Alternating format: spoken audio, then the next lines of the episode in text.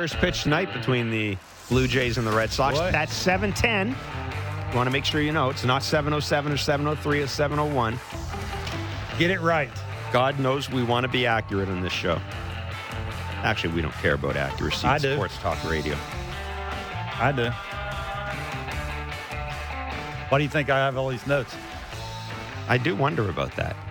And you also cover Yeah. you also cover them in plastic, which I like. I do. It's so I know who I'm talking about and And what I want to say about them. Duo tank or those little things you can stick them in a binder. That's good, and you got color coded stuff. Yeah. I like that.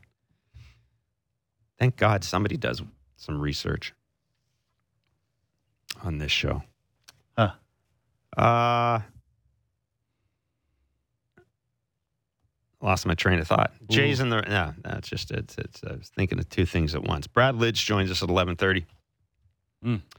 A and we will uh, get Brad's take on the AL East down the stretch. Also, want to talk about some of the things we're seeing in bullpens around baseball. We did talk about the Phillies too. you got to talk Right. about the Phillies, but yeah, you think you think the Brewers knew something about Josh Hader? No, no question. Man, No question. man, I don't know how you would know, but they they seem to they seem to know some, they they knew something. Yeah, He he doesn't look real good. You know, confidence is a funny thing. he looks overmatched, man. Right now. oh, now. I overmatched is strong. Oh, he like, looks oh, like that, he, that's was, don't he, throw. he, he I, looks I'd overmatched. That's strong. he Oof, looks like he's. I'm not. I don't gonna- think I'm- he's enjoying his time in San Diego. oh, what? Uh, How do you not enjoy San Diego? Well, I don't know. I I think I think he's fighting something that they don't know what that something is. possible. Got all you got all them pieces. Now you got to figure out who's close in game. Think about that. Well, look, it's it's not an easy thing, and everybody you know uh, is is up in arms about the Blue Jays bullpen. Think about what they've tried to do all year. Yeah. I mean, at least they got at least Jordan Romano's been good, and he wasn't always pitching as much as everybody liked him to pitch, but now he is. So you know, it's it's not the easiest thing to always match up and pick the right guy, Jeff. Do we have Tom? Okay. Sorry. I uh I was uh, I, I thought I thought anyhow. Um I was just reading the WEEI website about uh and the Red Sox coverage. And they were talking about the uh the issue with the issue I'm going to call it that with Xander Bogaerts and how the frustration is uh, is is growing there now, and it's something that I kind of wondered about. He's not having a good year. Is it the contract issue? Well, the the the point that I think it's Rob Bradford makes in the story, which is which is interesting, and when Tom joins us, we will talk to him about it. Is is you know what do you read into? What do you read? It is Rob Bradford. What do you read into what you're seeing this year? The, the team has underperformed offensively almost across the board, and his question is: Does this change how the Red Sox view Xander Bogaerts. In other words, we're this crappy with him. Do we need to commit long term to him, or can we use that money elsewhere, i.e., Rafael Devers, for example? And it, it's an mm. interesting because I think a lot of us just assumed. I, I just assumed that it was going to be a very simple equation. It was going to come down to can the Red Sox afford Xander Bogaerts? or are they going to, you know, is signing Trevor Story, give them cover, yada yada? Now I'm wondering if maybe mm-hmm. the question isn't, given the way the year's gone, if you're the Red Sox fan, it, it, Red Sox fans, if you're not looking at this and saying, maybe it's time. He's still a really good, a really good player. I would think if you're the organization, you're the front office, this would give you an excuse to go look at his year. That would be an easier way to separate from him, not bring him back. Fill in the blank with whoever you want to fill it in with. Uh, we, you know, there But yeah, issues Rafael Devers has and- not been great. Has not been great since the trade hasn't- he- deadline He's either. hit a buck fifty-five in Right. August. Like he hasn't been. JD Martinez hasn't but he's still. Rafael Devers, the right? health and I mean he's young. He's the for me anyways, the left-handed Vladimir Guerrero Jr. It's just you know it seems like the the three-headed monster. One feeds off the other, and one of when one of them's not there, the other one tries to pick up the slack. Well, other teams when you have to work through all three of them. Who do you you got to pick your poison? Who you doing that with? And it's now easier to pitch around one of them you know, and how does that affect your your approach to plate? If you're one of the three guys, it's it's an interesting conversation, and I think for me anyway, it's an excuse to say that that's bothering him because of his contract. I know he's it's a lot of money and all those things. He's going to get paid now. Is what he wants to get paid? I don't know. I'm sure his age will have something to do about that, and you know the team that he goes to. If it's not the Red Sox, but I just think a lot of the times, well, look at Vladdy at the beginning of the year. Was Vladdy's slow start because he was trying too hard or protection? Protection is a funny word in a lineup because, again, you're going to pitch a guy the way you're going to pitch him because you're trying to get him out. But the guy around you, I mean, how much, uh, how much emphasis was put on how do we get a dude hot that can be shoved right behind Vladdy to somehow they have to now can't go always away and off the plate to Vladdy. They got to throw something to him. Well, one of them big three ain't there, if I'm a smart pitcher and I can locate somewhat of a secondary pitch, that's what I'm saying. I know yeah. injuries has part of it to do. I'm sure a little bit of that's the contract. But again, hitting a baseball is not the easiest thing to do. And – getting good pitches to hit's not the easiest thing to do. And on top of it, you know, not everybody's Judge, Aaron Judge, who is having the year that he's having with all the pressure on the contract. So I just, I, I, for me, I think it's if they were winning baseball games because their pitching was a lot better. Look at the Rays. The Rays are winning because their pitching's good. If the Red Sox had better pitching, and and Chris Sale was healthy, I would think the offense would look a little bit better. But every time you hear their manager talk, it's always we need to start hitting, we need to start hitting, we need to start hitting, we need to start hitting. Is there pressure on their lineup? Holy moly! So, yeah, it's it it is it, it is puzzling, you know, and, and I understand that there's a you know, you take a certain amount of, if you're a Jays fan, you take a certain amount of pleasure in watching the Red Sox or the Yankee scuffle. But I just, I just I I started the year eh, having this conversation with you. I started the year saying I don't understand how knowing how important Xander Bogaerts is to that organization. He's really involved in the community and all this. The idea that he wouldn't be with the Boston Red Sox, I just I couldn't couldn't entertain that possibility. Now it almost seems to me as if it's inevitability that he's that he's going to be gone. And I is he a guy you look at him is he a guy that that you'll, you'll have to do you have to shift position with at some point? Maybe. Maybe. Put him at I mean, first it's not, base. It's not a great defensive shortstop as it is. He's playing shortstop for the Red Sox because he can hit. Yeah. Put him at first base. But middle order I mean, guys who play in the infield don't come around every day. Yeah. But I, I, again, maybe this gets back to the Orioles thing. If you're if you're the Red Sox front office and you're looking at the O's and you're thinking, man, you know they don't have the big names, they don't pay the big time money, and they're still winning baseball games. How they doing it? They're doing it with an unbelievable bullpen. So you try and piece it together that way. Maybe you spend a little bit more money on your bullpen. Again, money seems to grow on trees for the Red Sox. So it's a little different there, but you still got to be smart with it, right? So I don't know. That's a, that's a very interesting thing. You better have you better have plan A because he's like A plus, plan A plus. Better have plan A. If you are the Red Sox, listen to this. 31 of their final 40 games are against teams ahead of them in the division or the wild card standings um, you know, they're what they're they're 39 and 49 against teams with a winning record. Mm-hmm. Just one loss more than the Blue Jays, which I, I still I still find that. So I just kind of I haven't been looking every day at the record over 500. I assume the Blue Jays are making some some impact into that. Basically, if you do the numbers, it looks like uh, using DraftKings Sportsbook, for example. Um, you know, they're at plus 700. The Red Sox had just reached the playoffs right now. It really, it it does look look really really hard. But think about that: thirty-one of forty games against teams. It's, all, it's almost like if you take Kevin Gausman or Alek Manoah out of the Blue Jays rotation, like Chris Sale has not been in the rotation all year for the Red Sox. What would happen? Even if you took Jordan Romano out of the closer spot in the back end of the bullpen, what would happen?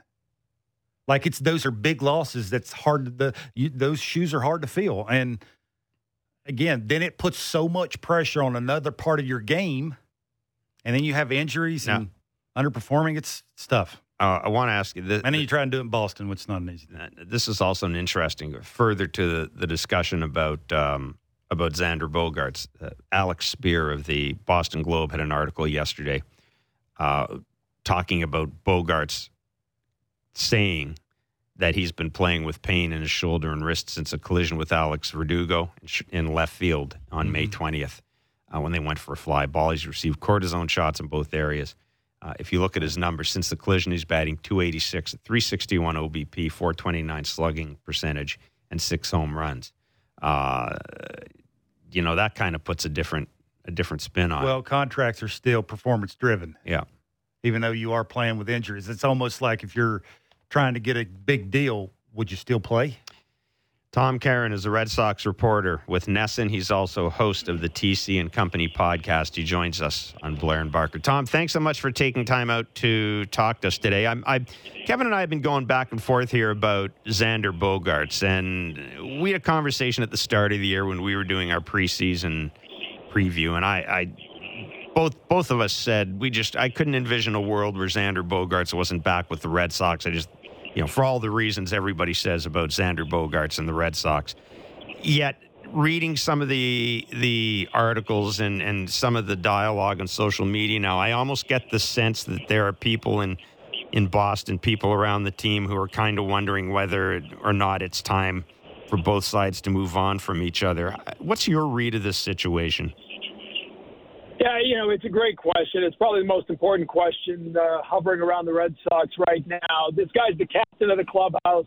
He's the leader of the team, uh, and he's still. If, if you want to go by by wins above replacement, or you want to look at uh, uh, you know comparative uh, numbers of American League shortstops, he's performing as well as just about any shortstop in the game offensively. But the power's gone. Right, that was the tenth home run of the year the other night in Williamsport. You expect him to have double that at this point, if not more. Uh, and and so we all know that he's going to opt out of the contract. It was a team friendly deal. He's got three years left, sixty million. They offered him a little bit of a bump uh, before the season. Uh, reports were he found that to be uh, borderline insulting, so he didn't sign that. But now, after a year like this, uh, you know, I'm not sure what the market will command. There'll be other shortstops out there, and so there is all of a sudden, to your point, this this kind of uh, vocal minority of the fan base here that's talking more and more about life without Xander. But I can tell you this: in the clubhouse, the players cannot fathom a future without Xander Bogaerts. He's a really important guy in that clubhouse, and he's a really important guy to Rafael Devers. And we all assume Devers is the guy you're going to build around. He's 25 years old. He's the best player on this team. But those two guys are joined at the hip, and if it gets ugly and Bogaerts leaves eh, with unhappiness trailing behind him, I think it then becomes extraordinarily difficult to sign Rafael Devers, who will have one year left. Yeah, it, it, it, you know, and you mentioned the, the fact that it is a, a, player option, but I'm also looking at it from Xander Bogart's point of view, and I'm wondering, uh, you know, Tom, there, there are going to be a lot of shortstops on the mar- on the market this year, and if if I'm Xander Bogaerts, do I want to be another guy on another shortstop on the market, or do I look at the Red Sox and say, you know what, I'll I'll I'll stay here for another year. I'll exercise my option, and you know, and away we go, and I'll I'll try to put together a good year and, and see where it, where it leads me because it seems as if I look I, from a distance. It seems as if he's he's happy there, except for the con, except for the contract, right? Like I don't get the sense that he's agitating to leave. No, well, I, listen, I think that was certainly the case up to maybe a month, six weeks ago. But things have changed here. It's, it's, it's been an ugly year in Boston. You know, they traded away Christian Vazquez, who was his best friend on the team, uh, and a guy okay. who they came up through the minors together. Uh, you know, there, there's this whole sort of uncertainty about the future of this franchise, right? Mookie Betts was traded away. Are they going to sign Devers? They haven't come close yet. So I think for the first time in his Red Sox career, 10 years here with this club, I think for the first time, Bogaerts is looking at this saying, what's the future hold? Where are we going? And, you know, I, I know I was with them in, in Houston when they traded Vazquez, and he was rocked. I mean, it was the first time I've, you know, seen him. We asked him, you know, what do you feel about the future? And it was the first time, instead of a glowing answer, he just said, you're going to have to give me a little time to figure this out because I don't know. So, hmm he's always wanted to play here. Unlike Mookie Betts, who kind of gave you mixed signals when he was here, though he now says he wanted to stay. But back then, nobody seemed to know that for sure. Bogaerts has thrived in Boston. He's loved playing here. Uh, I, I still think there's a chance to get this done. And I, I know that the team ownership has told me that they want to try to get a deal done. So does that mean this offseason they go back to that? The, the offer they made was basically one more year at 30 million, which made it basically 90 million over four years remaining. Uh, if they went back and offered him something like that, maybe a little bit more, maybe it's four at a hundred, would he take that? I think at this point he would, because to your point, do you want to be the third shortstop left when they're playing musical chairs? I don't Yeah. think he wants that. Tom, how does Trevor Story play in all this? Well, it's, it's been a huge blow to this team. There's no doubt about it. You know, it, it was a hairline fracture of the wrist. They didn't know that, so they had to, after a couple of weeks of rehab, they had to shut him down completely, which set back his rehab. Now, uh, you know, you haven't really gotten to see what what Story can do, uh, you know, healthy with this lineup, and he really just started getting sort of locked in at Fenway, using that wall, uh, and and you know, more of his power has been at Fenway. Did they did they bring him in to take over at shortstop? That was the the narrative back in the spring. But I'll tell you what, he's really good at second base. And if I'm the Red Sox, I, I think if they had a good year, if if they were a game out or in the playoff picture right now, it would have been a lot easier for them to move on from Bogaerts. But the fans here are restless. Fans here are unhappy with this team, and I I think if I'm ownership, if I'm management, I think that meter has started to tilt towards I got to bring back Bogaerts because you know, and you brought in Hosmer, who's, you know, the bat uh, isn't playing like it used to, but he's really good defensively and he's a good leader on this team. All of a sudden, if you came back next year with Devers, Bogart, Story, and Hosmer, that's a legitimate infield. Right. Uh, with Christian Arroyo kind of as utility guy. Uh, and, and again, I, I, I think things have changed here over the last six, seven weeks because the fans have really gotten restless. TV ratings are down, attendance other than the Yankee games are down. Uh, it's you know they, they've got to you know there's there's more to baseball in Boston. I hate to say it than just wins and losses. You, you guys know it's it's you know NESN is a programming uh, behemoth, right? And and and you know you need you need stars, you need storylines, and you need to be competitive. Uh, and and they've kind of been fading from that. Tom, going into next season, is the pitching side of the ball an easy fix for the Red Sox, easier than the everyday guys? Now, it's easy if Chris Sale could wrap himself in bubble wrap and never leave the house. and, I mean, really, at the, at the end of the day, because because Jim pa- James Paxton was signed, they thought they might get him in August. Now uh, September. Now it looks like he's not going to come back this year. But they've got him for two years, assuming they exercise the option. You guys remember he was really good before Tommy John surgery with the Mariners and then the Yankees. So if you came back next year with Chris Sale and James Paxton and Nick Pivetta, Brayan Bello's their top prospect, got a little taste before getting hurt. He'll be back next year. Kutter Crawford's been a good number five. I think they make a move to bring Michael Wacha back, who's been outstanding. I, I, I think if the top of that rotation is healthy, and that's Sale and Paxton, then it's an easy fix. The trouble is, you know, you've had I, I it's like 52 innings in the last two and a half years out of Chris Sale. Uh, so I don't know if that's an easy fix. I, I don't think Nate Eovaldi's going to be back. His contract's up, and, and his shoulder's barking again. He won't pitch tonight. So I, I, you know, but I do think you can fix it with one middle of the rotation guy, whether it's Michael Wacha or somebody like that, and and they hope that Sale and Paxton are at the top of the rotation. How's Alex Cora handling all this? Hmm, That's a great question. He, you know, this is a guy who who has said, "I'm not going to manage forever." Uh, he's got two young kids. Uh, he he wants to win. You know, he's he's been a coach who's been winning everywhere, and I I think some of what happens this off season is going to include some serious conversations between Chaim Bloom ownership and Alex Cora, because if this is a two-year rebuild where they're waiting for Marcelo Meyer, their top draft pick of last year, and and and Nick Yorke and Blaze Jordan, all these good young draft picks they got who are in single A. Uh, I don't know that Alex Cora wants to be around a Baltimore Orioles rebuild. Mm-hmm. Uh, but if you're going to go into free agency, and again, they're, they've already got enough locked up for next year that I I don't think they're going to blow it up and start over. I think they're going to try to patch it back together and be competitive next year. Then I think he's fine. He's a really important guy here. The players love him. The fans love him. Uh, and and you know they're worried about PR a little bit at the top right now. Uh, I think they need Alex Cora to be part of this. Tom, has Alex Verdugo surprised you as a baseball player? when he's on the stretch like he is right now, yes. I mean, he, you know, the, the Dodgers knew they had a good young player, uh, but I, there was some question whether he was an everyday player. He's been a really good everyday player here. Uh, you know, not not a lot of home run power, but the doubles have been there. Uh, the last six weeks, he's been on an absolute tear, and and he has said it's it's when he stops trying to hit home runs that he has success, and he's got away from that now. It's line drive, gap to gap. You get your doubles. Uh, he plays, you know, he plays a, a league average or better outfield. So yeah, I, I mean, you know, listen, what'd you get from Mookie Betts at the end of the day? Right now, you got mm-hmm. Alex Verdugo and two guys who haven't been able to crack the major league lineup. Connor Wong, who might factor into the catching mix next year, and Jeter Downs, who's had trouble hitting at AAA. Uh, so Verdugo better be a good player. But yeah, I, I, I've been pleasantly surprised with what they've gotten out of Verdugo. Tom, we really appreciate you joining us today. Thanks so much. Thanks, Tom. Appreciate it, guys. Thank you. Tom Caron is a Red Sox reporter with NESN. He's host of the TC and Company podcast. You can follow him on Twitter at Tom Caron.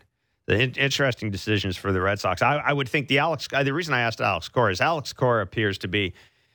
He appears to be the one guy that the Red Sox fans have faith in, given the situation right now with Chaim Bloom. Right? I mean, they, they look. They know that John Henry. They, they, that the the ownership group, Fenway Sports and Entertainment, or whatever the hell the name of it. I mean, they're spending. They're going to spend money in their teams. Their teams are always going to be competitive and all that.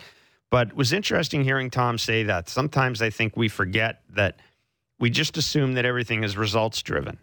And yeah, it is. Obviously, the more you win, the happier you're going to be. But I think in a city like Boston, where you've had repeated success recently, and you are a TV property, you do have to. It, it's a very the, the tie that Red Sox fans have with their team is different than the tie Blue Jays fans have with their team. It's different even than the tie Yankees fans have with their team. It's just there's there's a lot there's more of a sense of a shared experience there. And I think because of that, if you're a Red Sox fan, you do like to have your guys. The Mookie Betts thing, you know, we, Rob Bradford has written about this a lot. I think in a lot of other markets, we don't understand how deep that cut in Boston. Mm-hmm. You know, teams, yeah, guys want to leave and they're chasing money and, well, yeah, to going to LA. It's a Mookie Betts leaving when he did and the way he did, I think was a real it was a real blow to this fan base, even more so than perhaps you know any any any any results on the field because he was one of their own. He was their guy. And we'd kind of gotten away from Boston's a place I don't want to be. You know, I mean, we heard the things. It wasn't friendly for African American players. It wasn't friendly for Latino players. All the stereotypes people used to have of Boston kind of got shoved by the wayside by Ortiz and Martinez and Ramirez and winning the World Series and all that. And and when Mookie Betts was unhappy, I think that kind of stirred a lot of the old the old fears in Red Sox fans. And for that reason, I can I can see if you got a player who is beloved, and, and Xander Bogaerts is loved by the fan base. Uh-huh. Maybe for the Red Sox, this this may be the guy where you kind of you go to your front office and you say analytics are great. Yes, you could spend the money differently. We get all that, but given where we are, maybe we've got to maybe we got to give our fans this. You know, maybe, maybe maybe rich people are rich for a reason. You know, they don't do things that, that aren't smart for their organization. I, I, I do think if you're a Red Sox fan, you, you look at this big picture. You look at it as look at our first baseman. Who? What? Yeah. You look at our center fielder. What? You can't take care of your third baseman, who's probably one of the best top six or yeah, seven players in baseball. Question. Now you got this thing going on with your shortstop. Now you traded away a team friendly, uh, player friendly. You know, everybody loved Vazquez, yeah. and you didn't really know why you trading that. It just seems like they they just for whatever reason, it's the Red Sox. Like they win all the time. They're used to winning. It was and a it's very just the position players that they do have that you see all the time. The yeah. Chris Sale thing, I mean, that'll make you scratch your head all going on with that. And you just sort of used to seeing it's only a matter of time before the shoe drops on that thing and it gets hurt walking down the street. But that like, also that so also it's a happens. lot. There's a lot going on there. But yeah. yeah, but I think the Red Sox fans are going, what don't happen here. And I think maybe I think maybe Red Sox fans are also looking at this and saying, okay, what needs doing in this team? Well, uh, if, if Sale comes back, you know, Sale and Paxton, um, you look, you made the point. You look at that infield, Hosmer. Yeah, it, it could be a good defensive infield. The bullpen's kind of a in, in, a mix and match situation right situation right now. A lot of the guys you've called out, Jarren Duran's been a disaster in center field. Uh, you know, Jeter Downs to me is just a guy. Uh, if you're Red Sox fans, you're, you're probably of two minds here. These are our guys, and we like our guys, but holy hell, we got a lot of work to do. And oh, by mm-hmm. the way, there's, you know, we're in a division with the Yankees, we're in a division with the Rays. The Jays have got a young core, and oh, by the way, the Orioles now, yeah, the Orioles, there will be some regression. Hell, there may be regression in September with the Orioles, but they got a pitcher friendly ballpark. Mm-hmm. They got some money. They've got Adley Rutschman. They've got blueprint. They've got a mm-hmm. blueprint. They and they've got kids coming up in the minors. So if you're the Red Sox now, all of a sudden you're looking at this aging team with a bunch of serious issues. Like starting pitching and rotation are two serious issues to have in this division. And I wonder maybe if you're a Red Sox fan, you know, maybe this is yeah, maybe we do keep Devers and then rebuild around Rafael Devers. But there's a lot there's a lot of work that needs doing. It's a ton with that team. It, it's a ton. That, that that will just tell you why it's so hard to win consistently in the American League East. If you have a hiccup, like I don't know, you, would you have given would you have given Trevor Story that contract right away? I think they had to. I think it's the Red Sox. I think with what's going on with Bogaerts and the and the unknowns, they needed a game a, a plan B. And I think they thought that Trevor Story was plan B. Now, I didn't. The arm strength, the accuracy, throwing from shortstop, offensively, handling, being able to play when you're not doing so well. And he said it out loud, getting off to a slow start but in Boston. Did, he, to his credit, thing. to his credit, no question. he rebounded. No he, question. To his but credit, can, he can, rebounded. Can he play every single day at shortstop? That's that's the big question. The and and I'm not sure that. And you remember, there's no shift. If there's no shift, point, yeah. what does that do with a guy that doesn't have the strength of the arm, the shoulder, all the things that you have to have to be a really good shortstop. Sometimes you got to throw from the grass flat footed you know what, I, first. Can you do it? I had somebody ah. tell me in the last Jays homestand, we were just talking about just talking about the situation with the shifts. And I, I had a coach tell me, you know what? It's going to be kind of interesting to see how many guys get hurt next year. Yeah. How many shortstops get moving hurt. around so much, going from their position to having to go further away. How many how many line drives? Buck Martinez talks about this all the yep. time. You know how somebody just hit a screaming BB dude standing right there. It may not be the case next year. That's, and how many how many guys are going to get hurt leap, leaping, jumping, no making odd throws. I, I mean, it, it, it is. So that's gonna that's not gonna play into Bogart's hands either. No, it's not. Oh, no question. And that's the so thing while, with if both, you're, both if you're Bogaerts team, and Devers. They they scream ultimate. Ultimately, you're to have to move them. Devers going to be a first baseman. Devers so. is to be a first. You're paying him to play first and hit bombs and hit yeah. 330. So yeah. Then what do you do with Bogaerts? Do you move him to third? I I mean, it sounds like you don't do yeah. anything. I mean, you might give him the year that he. I. And the other thing too is we didn't talk about this, but all those shortstops have one thing in common. They're rep by Scott Boras. Mm. Now, Scott Boras can think about what he think about the shortstop market next year. He owns baseball basically. He owns the shortstop market. He does. He can he he's got all these these pieces. Correa. And uh, I mean, I've lost track of how many shortstops. I think he's got four of the top five shortstops that are going to be free. He's got all these these pieces. Mm-hmm. And you know how Scott Boras works. He uses one guy, and, and this is, again, this is why if I had a kid who was a player, I want Scott Boras to be my, eh, my kid's agent. I wanted him. He moves all his pieces around, and at the end of the day, everybody gets more money than you thought they were going to get. And each contract leads to the other guy getting getting more money. And, and that's another factor here. If, if you're Scott Boras, do you go to, or I'm sorry, if you're Bogaerts, do you take a step back and go, maybe – this isn't the year to go into free agency. The other thing, too, if you're Bogaerts, you're looking on the other hand, if I wait a year, I'm going to be a year older. And we all know what happens with free agency. The, the older you are, the less you're going to get generally.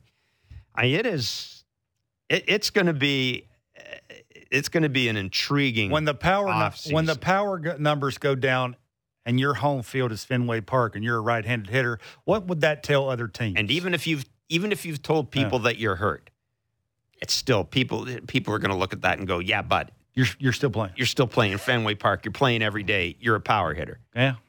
Um, it's going to be fascinating times. will be. fascinating times at the Red Sox. Uh, Brad Lidge is MLB Network radio analyst. He is host of Loud Outs from 3 to 6 p.m. Eastern Time. Former MLB closer. We'll get his take on the AL East. We'll get his take on the bullpens around baseball. It's Blair and Barker on Sportsnet 590 The Fan, Sportsnet 360, the Sportsnet Radio Network, and wherever you get your favorite podcast.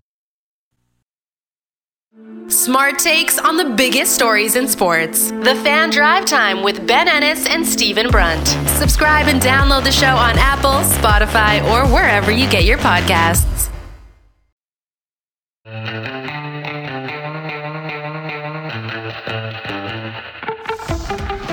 Right, DMs are open for Barker's back leg bits. My Twitter handle is SN Jeff Blair. You okay over there? You okay over there? Yeah. Excited to talk to Brad. Sometimes it's like herding cats in here. Hmm. Jeff, I'm a leader. A little bit I'm a of babysitting. Hey, You're an aircraft carrier. yeah, as you would say. absolutely. I am. You and Vladdy are aircraft carriers. 707. Gotcha. 710 is the first pitch tonight between the Red Sox and the Jays on Sportsnet 590 The Fan and Sportsnet. Ross Stripling scheduled to go up against Josh Winckowski. Uh, the uh, rotation has not been set, but we believe it'll be Berrios and uh, Gausman as well. Uh, following up Wednesday and Thursday. Friday, the Jays return home to take on the Los Angeles Angels of Anaheim. Shohei Ohtani scheduled to pitch Saturday's game, and uh, they're also will also have the 30th anniversary of the '92 Jays uh, World Series team, the 27th, which will be a lot of fun. Um, Brad Lidge is an MLB Network radio analyst, host of Loud Outs from 3 p.m. to 6 p.m. Eastern. He's also a former MLB closer. He's one of our favorite guests, and uh, he joins us on Blair and Barker. Brad, thanks for doing this. We trust that you're keeping well.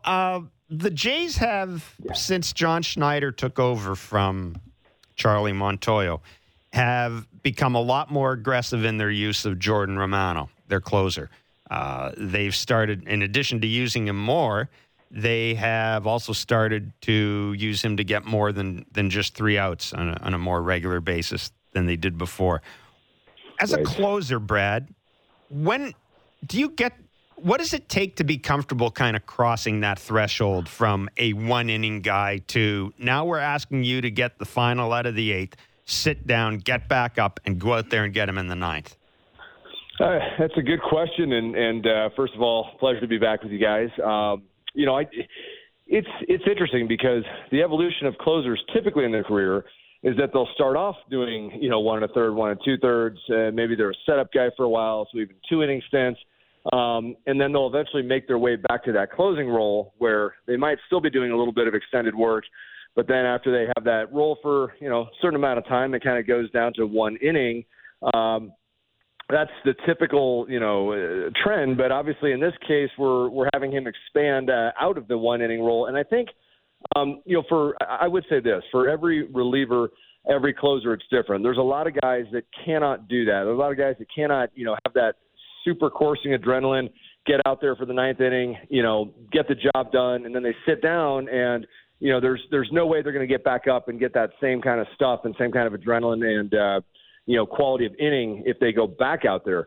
Um, so that's really you know closer dependent. Uh, some guys are able to do it. Now I think in the case of Romano, I think he is because to me it doesn't ever look like he's super super overhyped when he's out there. There are some guys. You know, uh, Edwin Diaz, for example. I mean, he's going to be, you know, fist pumping like crazy. He can do multiple innings as well, um, but there are some guys that just ride super high on the adrenaline. And um, you know, guys later in their career also, I would say, are more one inning guys because uh, the energy it takes to get out there and get that one inning and then sit down, you lose a ton. So I guess uh, for Romano, he's still young enough where he's capable of doing it. He's not a guy that rides just entirely on adrenaline for one inning, so he's capable of doing it. So yeah, I look at him and I think he's one of those guys uh, that can give you that. And what you're obviously hoping is that the guys in front of him pitch effectively enough where you don't have to use them for an extended period. But uh, sometimes those guys are are good, but maybe they're not great, and uh, you need your best out there for as long as you possibly can get them. Sticking with the closer theme, what is wrong with Josh Hader? Yeah, well, I mean, it- it's been crazy, and we've dissected this a ton on our on our radio show. Uh, and it's, I'll tell you, it's it's hard to watch. I mean, you know, as a, as a closer, you know, I've been through bad stretches before. It's it's never an easy thing to to watch a guy battle through this. But you know, taken out of the role now in San Diego, the closer by committee thing, that's fine. They, you know, that's what they can label it. But that, but Hader's not going to be closing anytime soon, and they've got to get him right. But the crazy thing for me is that his velocity and his stuff are as good as I've ever seen in his career. Uh, he's pumping 98, 99, but guys are getting more and more hits, and several things are happening. First of all, he's falling behind just about every single hitter. His confidence just isn't there. Um, and so he's going 2 0 and he's getting into super predictable counts. and then he's grooving fastballs and guys are teeing off. He's walking a ton of guys uh, as well. So um, he's creating a lot of hazards for himself out there. And obviously, you know, his battle's between his ears because. Mm-hmm you know, when you're when you're that good and you've got that great of stuff, uh, as we have seen him over the last few years have, um, nobody should be touching this guy. I actually think he is overthrowing a little bit right now too, probably from a lack of trust in his stuff. And what happens when you do that? Yeah, your velocity might go up a, a click, but you lose your location and you lose your mechanics. And one of the best things about Josh Hader is that 96 mile an hour fastball that he has plays up more like about 100 because guys swing underneath it. It's got incredible backspin rotation, and it has the you know appearance of a fastball that is going to land in one spot into that glove, and it ends up about six inches higher. And he's always had great mechanics dialed in on that. Now, because he doesn't trust his stuff, he's overthrowing. And uh, even though the velocity might show it's a click higher, the the jump, that late life, is no longer there on that fastball. And so when he is missing over the plate, guys are getting all over it. Um, so it's going to be a tough adjustment for him. And, and to be totally honest, I don't know you know, when he gets that job back, I assume he will earn it back here in a couple weeks, but they're going to need him to kind of just show some good quality outings out there uh, before they trust him to go back out in the ninth inning. But let me tell you, the Padres are desperate for him to be closing games out. They need him badly, otherwise that bullpen is nowhere near as effective. And uh, it's funny because Milwaukee, has, their bullpen hasn't been great either since that trade. Uh, both teams are, are suffering because of that trade. It was very, it's it's weird, but one of the things Alex Anthopoulos told us after the World Series last year, and we've referred to it often, especially around the trade deadline, was that one of the things they wanted to do when they made their trades was they they they wanted to get in, they wanted to bring in guys who were uh, on a bit of a roll, or certainly you know didn't need any special treatment, uh, wasn't weren't working, didn't need to work on anything. They were looking for guys who were playing pretty well at the time the deal was going to be made. And I looked at Josh right. Hader. Now he has not been that good since June, right? I think he's he, in his final ten innings with Milwaukee weren't weren't very good. Uh, then he comes over to San Diego, but it's also I think he's only pitched like three and a third innings for San Diego, and and I'm wondering if that dealing. I, I understand he hasn't been good since June, and I'm sure Josh Hader knows he hasn't been good since June. But three and a third innings. Uh, part of me thinks that Josh Hader must be sitting there kind of scratching his head and going, man, have they given up on me already? Because closing is a well, mental game, right? Yeah. It's interesting, right? So five, I think five appearances, three and a third innings, and uh, for him, you know, obviously he hasn't recorded. He didn't. I don't think he got an out in his last one. But for him, the thing that I find most interesting is so so kind of two elements here. He, he was struggling a little bit with Milwaukee uh, and I think they were kind of on the borderline of potentially trading him anyways, which is I thought was a terrible uh, idea. But he had those rough those rough outings, and then he kind of corralled it back. So then he had like three or four outings where he didn't give up like uh, anything. He had like three or four real clean outings, and I was like, oh, he's got it back. And I'm guessing San Diego saw that, and they were mm. like, okay, his his this is the window because his value is a little bit lower because everyone remembers those you know not so good games he had but it looks like he's got it back dialed in. So San Diego pulls the trigger on that trade, thinking their bullpen's going to get much better, and he goes out there and he's searching for. But you know, it's funny. Even his first outing or two in San Diego were pretty good. So um, I don't know where this came from, but I will tell you that watching him throw and listening to his fans, those fans are booing him out there in San Diego. Yeah. Mm-hmm. That never happens. Like it's San Diego for God's sake. So um, you know that's really strange, and, and certainly when a trade like that happens and a guy like him comes over and he's battling with himself a little bit. And your new home state, you know, your new home fans are getting on you and booing you a little bit. That can't be a good place mentally uh, to have to fight through that. So he's he's got some serious challenges going on right there. And uh, you're right. Normally you want a guy locked in when you make the trade, but he he had those outings right before that trade where it looked like he did get it dialed back in. Uh, but clearly, uh, he's still battling some stuff now. Staying in the National League, what do you make of your Phillies?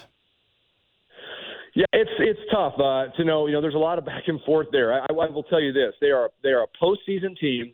Uh, that lineup, you know, has not performed all the way to their ability for most of the year, but they're starting to come around. Um, the rotation, you know, you have uh, Aaron Nolan, Zack Wheeler at the top. Uh, you know, in a three-game series, a, a wild card, you know, series as they're going to have, I think they can be very dangerous, at least in the first round. Now, I'm not going to say that you know they're as good as the Braves or the Mets or the Dodgers. I don't think that's the case, but could they take down a team like the Cardinals? I think so. Now, the big thing for them is that Bryce will be coming back. It looks like before the end of the season. And if they can put him back in there, then all of a sudden now you've got a really dangerous team. The bullpen is definitely improved over where it's been over the last couple of years. Um, they made a trade for David Robertson out there, and uh, you know he's been doing real well this year. Although he didn't have a great game uh, two nights ago. Uh, Seranthony Dominguez has been great in their bullpen, although he is having dealing with some tricep tendonitis right now. So it's it's still a little bit shaky in the bullpen, but it's better than it's been in the past overall, I think the Phillies are a postseason team. I just don't see them advancing deep into the postseason. How do you think the Yankees play out, play things out with their bullpen? Jonathan Loáisiga got the save yesterday. Uh, we yeah. know that that Clay Holmes is going to come back at some point, and if Clay Holmes comes back and is the Clay Holmes he was before the All Star break, then things are going to be fine. But they've also got Aroldis Chapman kind of rattling around there. How, how does how does Aaron Boone play this? Is, is there a point in time where he has to give the ball back to Aroldis in the, in the closer's role and, and you know give him a couple of games to see if he can do it, or uh, is that, is that just not not on the table right now? Mm, well, it might not be for this moment, but I think you're you're onto something. I, I do think that you know now that Michael King is out for the season and he was you know, they're probably their most effective reliever for most of the first half until Clay Holmes really just was dialed in and he was incredible. But even Holmes has had a couple hiccups his last few outings before he uh, is missing some time here. I, I would say this: the Yankees absolutely are at their best if they can have Chapman close and Clay Holmes as a setup guy. Um, that would be ideal. But I don't think they're going to move Aroldis Chapman into that closing role. You know, maybe even the rest of the year, unless he can really go out there and show a string of about 10 to 12 just flat dominant outings. And then you would have an incredible luxury of having him be that weapon again. But I, you know, he's going to really have to show some some domination here before they before they go there. That would be uh, again, like I said, an ideal scenario because Holmes, you know, available in the seventh inning, all of a sudden is a game changer for that team instead of having him just close. They've got other guys in that pen that you know that are all right. Effross just got hurt, one of their trades, so they they are not a great bullpen. It's definitely a different bullpen than we have seen in the past, where the Yankees have just dominated from the pen. And uh, you know, it's it's well, one thing to me that's kind of interesting to, to kind of keep your eye on. The last few weeks, losing so many games that they actually haven't had the need for you know a, a ton of like regular seventh, eighth, ninth inning work uh, where they have the lead, and uh, you know that's going to change at some point. And I'm very curious to see how they kind of stack that up and see what Boone does. You mentioned Loáisiga getting a save. I mean that's uh, that's interesting, and he might be in the mix for that. But it is definitely not a, a dominant Yankees bullpen the way it was in the past. L- last question for us: If Pujols ends with 698, what do you think he does? Yeah. um, well, first, I want to see him pass A Rod. That's just my personal mm-hmm. uh, so You're on board with everybody there. Yeah. yeah.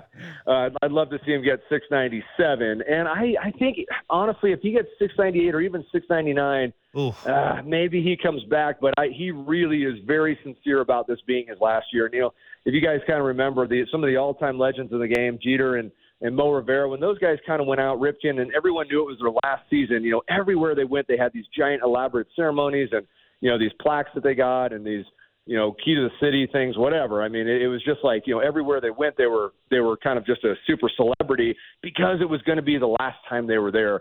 And I don't think a whole lot of athletes want to do that. And then all of a sudden repeat that. And I don't think Pujols does either. Like his plans are definitely to retire after the season. But uh, as good as he's hitting right now, um, you know, it might be, it might get really tough for him to say no uh, if the Cardinals are able to, you know, go deep into the postseason. I'll tell you what, if, if the Cardinals somehow won the whole thing, I don't care if he's on 699, he's shutting it down. Mm-hmm. Yeah. Uh, but that being said, um, 698, 699, it definitely leaves the door open for him, but it's not his intent, uh, from what I have heard, and uh, you know, for him to want to to come back and play next year. Like he's he's physically, I think. Uh, feeling about as good as he has in a long time, but uh, he, he knows that those windows are have been few and far between for him the last, uh, you know, really last seven or eight years. Mm-hmm.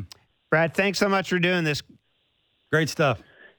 Yeah, guys, you bet. look forward to next time. All righty, take care. It's Brad Lidge, MLB Network radio analyst. Loud outs can be heard from 3 p.m. to 6 p.m. Eastern. He's also former MLB closer with some great insight on the the Yankees bullpen. That that is, see, I almost think that that that eight game lead that gives Aaron Boone a certain amount of. Hmm. A- An ability to maybe play with his bullpen a little bit, I'll but say- you got to get that lined I'll up for say the this: postseason. the only the one thing that could get Booney fired would be that pen. Well, I think that's Give them a good excuse. Uh, it's that time of the show, Barker's Back Leg Bits, where uh, we solicit listener slash viewer questions. A lot of folks weighing in, Kevin, and your your question about uh, about what they need to see from the Jays. A lot of people here are looking at eight and four. Um, Okay. as uh, the record they need to see from the Jays over twelve games. Dylan Anderson says, guys, for the Jays to go ten and two, they'd need Jordan Romano to pitch three days in a row. Hashtag not going to happen. So, uh, see, I, I see. I would I would think they'd need Springer to play three games in a row. well, that's other than that. There you go. That's uh, bingo. He Mm. else also mentioned that that would be a case. Uh, talking about New York, Mike B asks us. Joey Gallo looks refreshed getting out of New York. Boy, does he ever. Do you Mm-hmm. think Aaron Judge sees that and says this looks enticing when he thinks about free agency? I've I think it's money, money, money, Money, money. Exactly. And I think Money. I think if anything else, Aaron Judge probably looked at at, at what has happened uh, with Joey Gallo, and, and if anything, is just kind of reinforced in his mind that you know Judge has got enough nerve to look right at an, Exactly. a reporter and go, "I don't have any idea what that word means." Yeah, but I, I think he's He he's wired different, yeah he is wired. different. but it's about I the money. he also Let's not lie. that. Let's not lie about No, it. it's going to be about, and you No know, and I think it's going to be. I think it's going to be about the money more than the term, even with him. I think he wants to be the highest paid player in the game, Pay me. and I If you don't, I can't somebody say else I, will. I can't. San Francisco, I bet would. I can't say, oh, San Francisco would pony up in a heartbeat for him. I keep mm. telling you guys, San Francisco is going to come out of this offseason. They're going to have a couple of the big name free agents. It's a different animal though, hitting in the cold. Well, it is. And we just finished talking about Aaron Judge and that short little that Mm. short little little porch in right field. That is so enticing. Uh, Alexander outs. W. Cisco.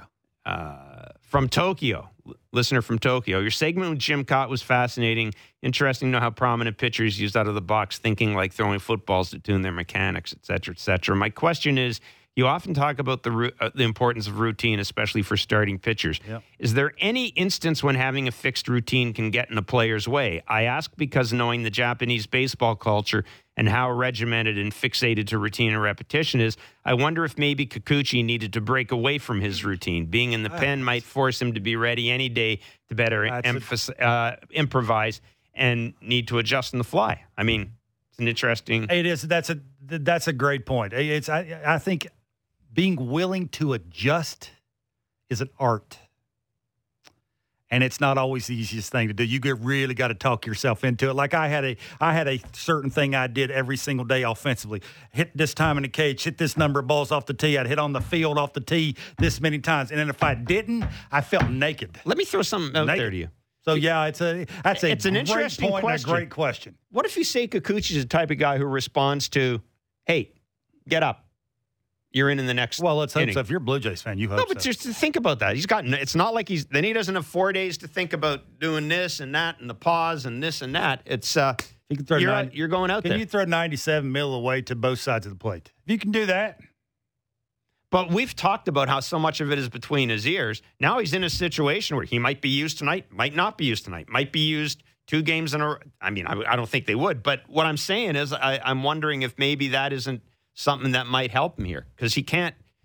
You know, you could yeah, be used think, tonight. I would think John Schneider's going to help by putting him against a couple of lefties, you know, where he's good glove side. He doesn't have to overthink it. 97 against the lefty. That's going to play. You've got those those games coming up against Pittsburgh, and it would be interesting to see what happens if Yusei Kikuchi, if you start putting him in in those games, and he has three good outings out of the bullpen all of a sudden. See, you thought that by just talking about Yusei Kikuchi, I would get all worked up, but no, no, no. Took, took me saying George Springer needs to figure out his own way to keep himself on the field. That, How dare you control your own destiny? Blue Jays talk immediately following tonight Blue Jays game. Mr. Barker and myself will be hosting it. We'll be back from 10 to noon Eastern tomorrow with Blair and Barker. If you are subscribing via podcast, please rate and review as well. and uh, have yourself a great afternoon.